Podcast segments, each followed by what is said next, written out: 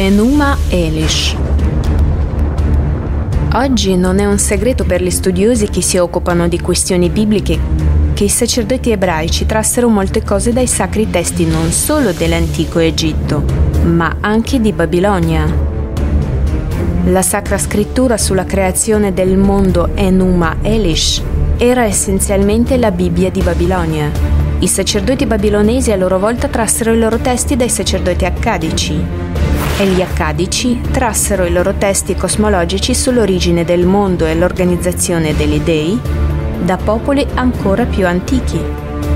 I Sumeri, il cui dio nell'assemblea degli dei era il più potente di tutti gli altri dei, a seconda della prevalenza politica dei sacerdoti in una o in un'altra città del paese. Di fatto c'era una lotta per assicurarsi che al loro dio fosse riconosciuto l'epiteto di dominio en lilita sui dei, i nomi dei principali dei ed eroi cambiava, ma l'essenza in ogni modo rimaneva la stessa. La storia della presa del potere e il potere assoluto di El e della sua elite sul popolo. Enuma Elish. È una scrittura sacra babilonese accadica, antichi testi cosmologici della Mesopotamia sulla creazione del mondo e della razza umana, sull'origine degli dei e dell'universo, sulla lotta e la presa del potere da parte di vecchi e nuovi dei, su come un pugno di dei metteva i popoli uno contro l'altro e dominava sui popoli e ancora molto di più. Le leggende babilonesi sottolineano che la causa della miseria del popolo non era conseguenza dei peccati umani, ma era dovuta alla rabbia degli dei, al loro desiderio di ridurre il numero sempre crescente degli umani che disturbavano gli dei con il loro rumore. In Enuma Elish il ruolo principale della creazione del mondo non ce l'ha più Enlil, ma un dio chiamato Marduk, e di nuovo si ripete la vecchia storia. Il dio principale organizza l'ordine mondiale tramite la violenza.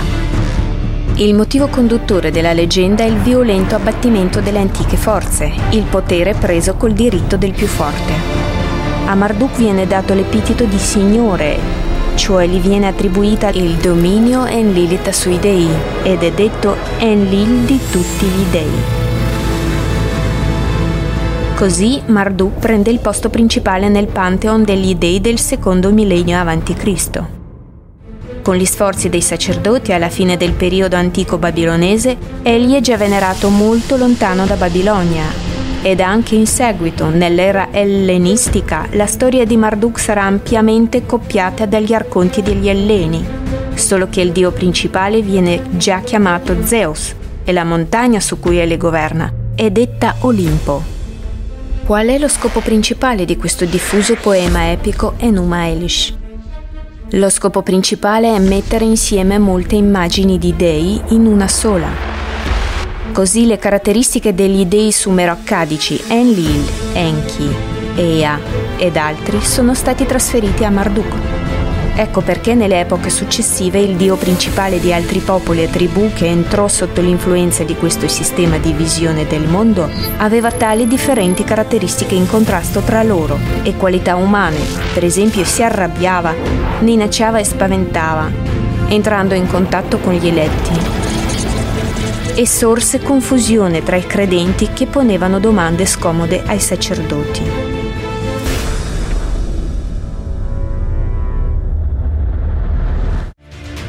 Dio è uno.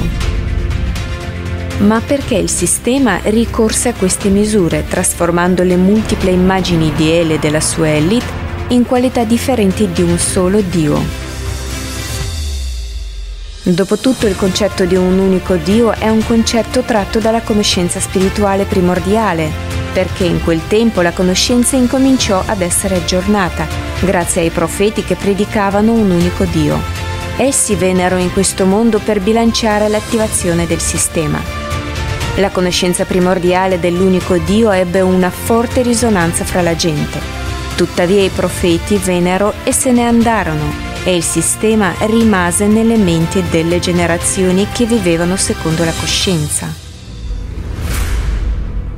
Perciò la conoscenza primordiale introdotta dai profeti fu distorta e sostituita dai sacerdoti delle religioni predominanti in quell'epoca, i quali attribuirono all'unico Dio le qualità dei loro multipli dei mortali del passato, come rabbia, odio, rancore, eccetera. E fecero di tutto perché la gente temesse Dio e non lo amasse, gli portasse doni e offerte ma non lo servisse.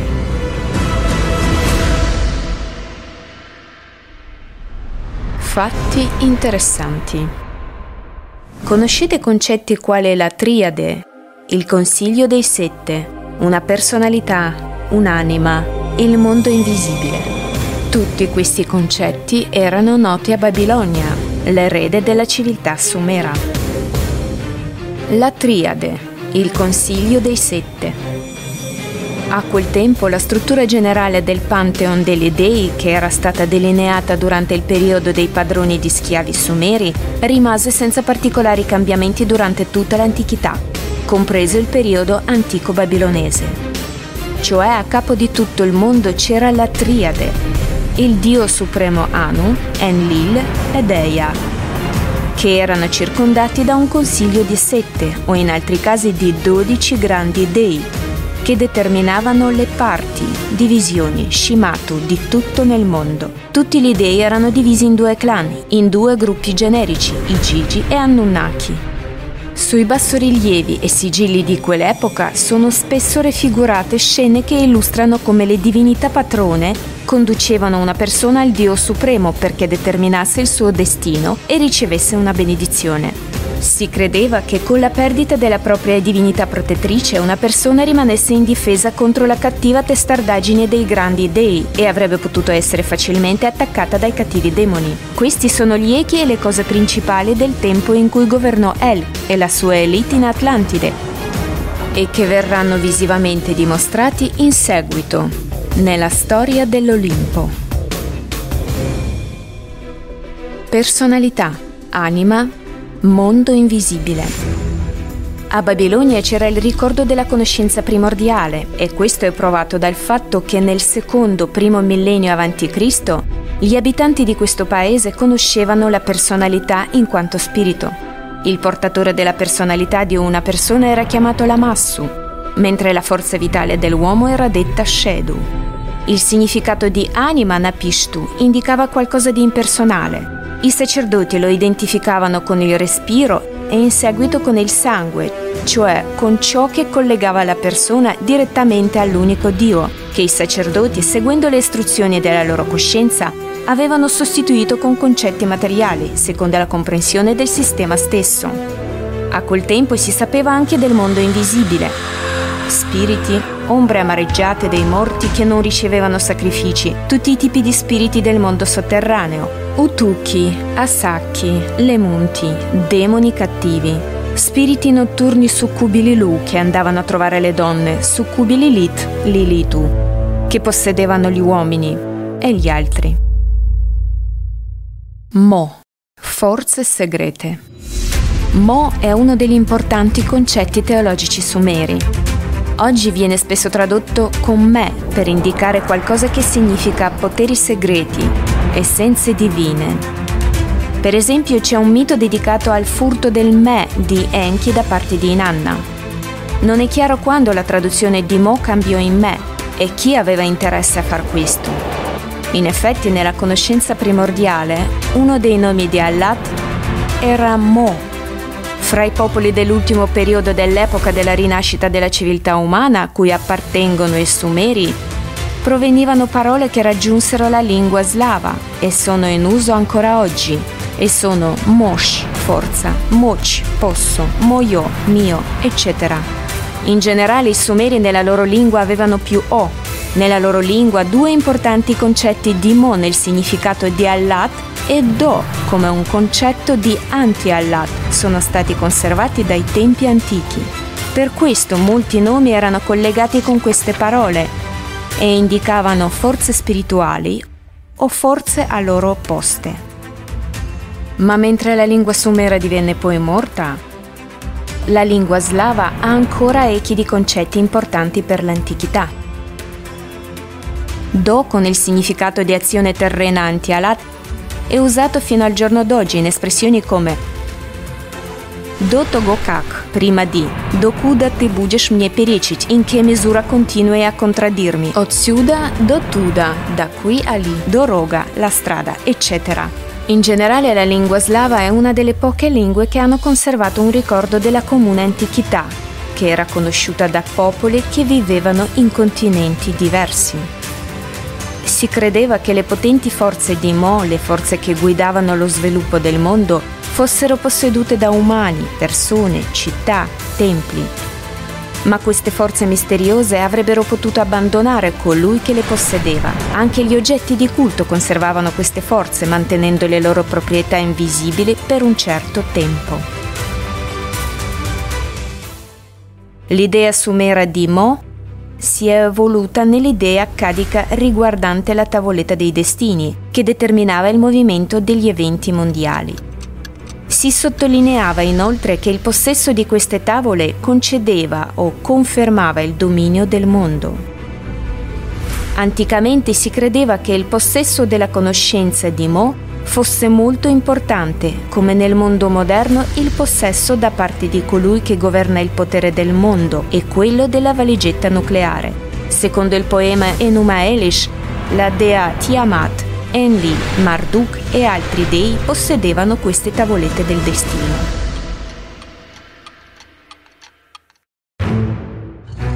Enuma Elish, il dominio di El e dell'Elite. Oggi gli esperti, i sumerologi, riconoscono il fatto che la lingua sumera non è ancora ben conosciuta e c'è il problema di un elementare fraintendimento riguardo agli antichi monumenti e ai testi, sia sumeri che babilonesi. In molti casi sono obbligati a lasciare delle omissioni, dei punti interrogativi o ad accontentarsi di una comprensione mediocre di qualche parte del testo, spesso basandosi solo sulla loro intuizione e le comprensioni che questa civiltà ha permesso loro di acquisire nel quadro dell'educazione di cui dispongono. È curioso come oggi il nome e le prime parole del poema epico babilonese Numa Elish siano tradotte per il pubblico, sottolineando il fatto che molto probabilmente significa quando in alto e proponendo varie versioni dell'interpretazione delle parole sulla base di questa ipotesi. Qualcuno ha semplicemente avuto bisogno di questo tipo di copertura della verità. Tuttavia, per quanto riguarda gli iniziati, la traduzione è il regno di El e della sua elite, ma per gli altri rimane quando in alto. E prima frase dell'epopea per loro suona così: prima do del regno di El e della sua elite. Scrivere all'inizio di un testo sacro do prima era una tecnica standard nella letteratura antica per indicare anti-allat. Per esempio, До того, как были те и те боги, prima c'erano questi e questi dei, до того, как существовали небо и земля, prima che esistessero il cielo e la terra, до того, как был сотворен человек, то было nečto изначальное, prima che l'uomo fosse creato all'inizio c'era qualcosa iniziale, cioè prima c'era qualcosa con il significato di anti-Allah, c'era Allah proveniente dal mondo spirituale, dal mondo dell'unico Dio, che generò l'intero prima, cioè l'anti-Allah, e il mondo materiale si manifestò. Così Così chi conosce meglio la vera storia dei tempi comprende di quale storia questa particolare Bibbia di Babilonia sta parlando e perché gli antichi sacerdoti misero dapprima queste parole e come poi li hanno tradotte per la gente copiando da questi testi.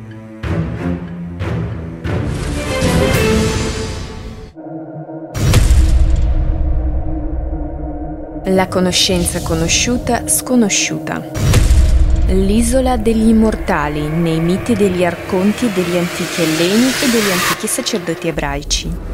Oggi le leggende degli arconti degli antichi elleni, come anche dei sacerdoti ebraici riguardo al paese di El e la sua isola degli immortali, sono le più famose per le nuove generazioni e sono diffuse in tutto il mondo. Avendo la conoscenza originaria si può facilmente vedere che cosa è stato inserito nell'eredità spirituale comune dei popoli per amore del dominio e del potere sul mondo, distorcendone l'essenza e il significato. Pensate di non aver mai sentito parlare del paese di El, ma non sapete nemmeno che oggi state vivendo come uno schiavo sotto il suo dominio. Pensateci, anche se siete atei, da dove viene l'immagine di Dio che avete fin dall'infanzia, che lo rappresenta come un vecchio con una barba seduto su un trono? Perché fin dall'infanzia avete desiderio di possedere oggetti magici ed essere come un fantastico eroe guerriero? Perché siete attratti dal segreto desiderio di associarvi agli immortali e vivere in paradiso con un corpo materiale? Perché le vostre aspirazioni in questo mondo sono finalizzate a diventare un dio mortale prescelto, cioè parte dell'elite. Quanto è forte El oggi nelle vostre menti?